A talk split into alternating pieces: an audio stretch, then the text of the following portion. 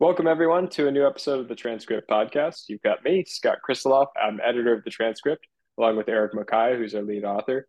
We sent out a new issue of the newsletter yesterday, and it's the first newsletter of the new year. So we had a full uh, shortened work week last week, and so there weren't a ton of quotes, but still we came into the year kind of seeing the same things that we were seeing towards the end of last year when we took a break for the winter, where we saw Uh, business starting to slow down. Really saw a few quotes of things continuing to slow. And then the Fed is still coming into the new year on a relatively hawkish note. Eric, any thoughts? Yeah, I think it's just the same continuation of the same trend. But what's surprising, though, is a lot, lot more businesses talking about say, a slowdown. So I think towards the end of last year, where we left it off at is that everything was cooling down, slowing down, coming down. And the start of the year is just the same. It's slow. Everything is slowing down. Businesses are slowing down. And I mean, one of the other things that for me that was notable, at least for, for the Fed, is uh, the Fed acknowledging that there might, there's a possibility for a recession in twenty twenty-three. What's your feeling at the beginning of the year as we start this new year? Do you feel the same or? or I mean, I think that recession odds are going to be heavily dependent on the way that the Fed is acting, and the Fed continues to signal hawkishness, intent to raise interest rates. You know, Neil Kashkari talked about uh, interest rates getting to five and a half percent by the end of the year. And so as long as the Fed is putting pressure on capital markets, it becomes increasingly likely that a recession is going to happen. And in fact, the Fed may just be angling for a recession where they, you know, the recession may be the indicator that they're actually looking for where they can pull back. And so as long, again, as they're hawkish, that seems to be, that's still my base case for twenty twenty-three.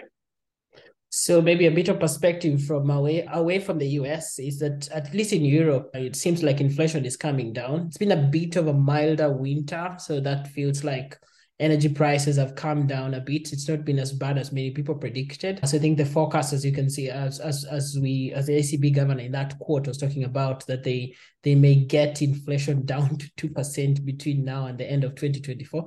Pretty ambitious. Right now, it's around nine point six percent. It was around double digits in in November. So I think a bit of cooling down in Europe. So I don't know if that extends to the U S, but that's a feeling you get around Europe. China is reopening. So I don't know what that does also to inflation in terms of demand for energy, for oil globally, and how that also plays down, plays out to the U S and all. But all in all, I think inflation, as we noted just before we went for the break, was that it was cooling down in the U S. It seems to be cooling down elsewhere. I don't know if it's cooling enough to stop the, the central banks from raising rates. That doesn't seem to be the case so far. Do you agree? Yeah, it Yeah, I mean, one thing that I actually noticed in the I S M surveys last week that I thought was very interesting is that on the manufacturing side, the prices paid component is at thirty-nine, which would su- suggest that a fairly significant slowing in price increases, actually prices decreasing at a fairly significant rate. However, if you look at the I S M service index, that's at sixty-seven. So there's a big gap. I mean, there's a twenty-seven point gap in terms of what people are seeing on the services side versus on the manufacturing side. So, you know, we have been picking up inflationary trends coming down primarily on the manufacturing side, looking at like commodity prices and some commentary there for manufacturers.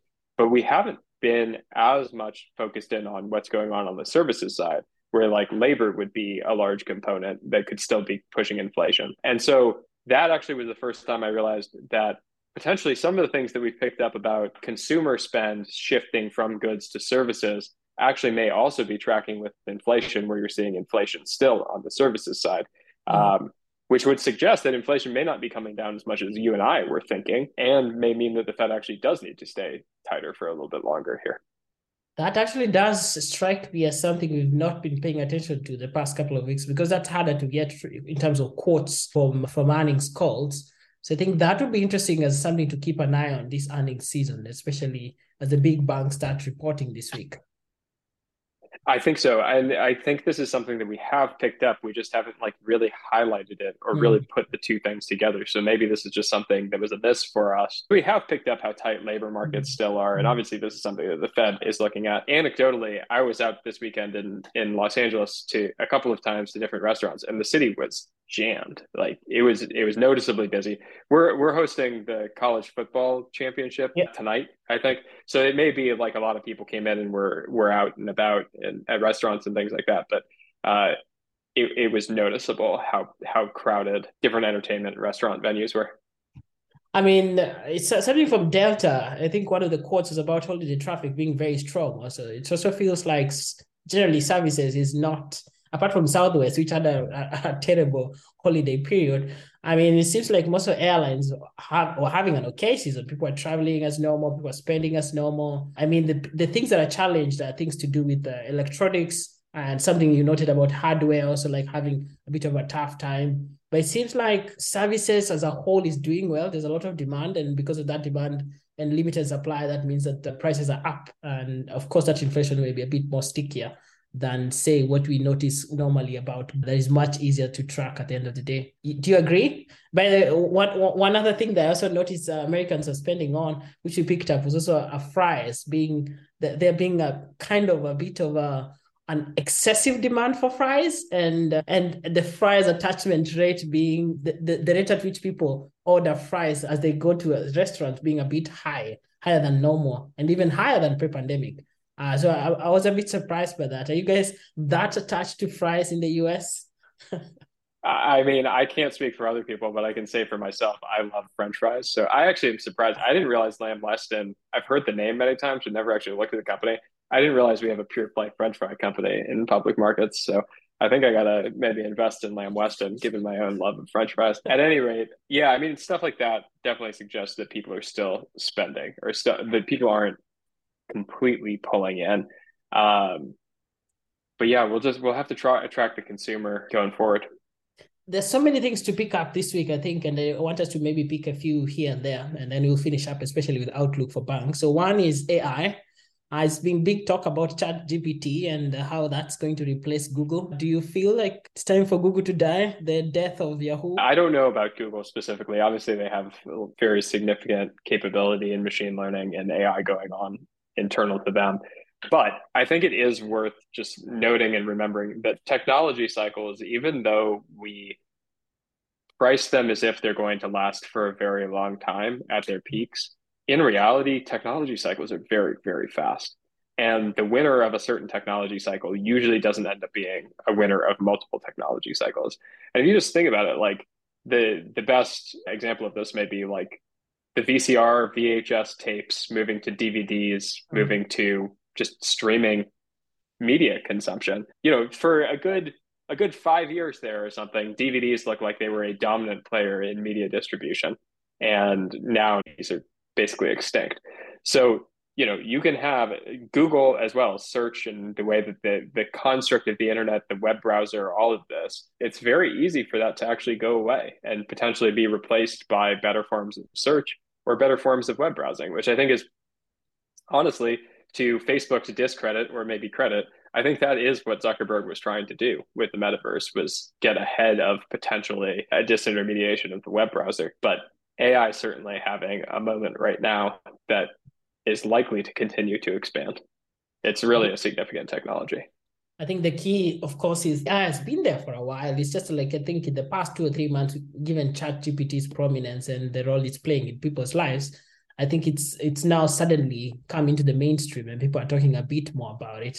I think A M D, Microsoft, Nvidia, the quotes we picked up this week are all about, okay, how can we leverage this technology to actually be able like to deliver services to people at the end of the day? Because yes, you may have the A I at the end of the day, but like you need to use that to deliver a service which people can pay for. And then that's where you generate some, you capture your profits from.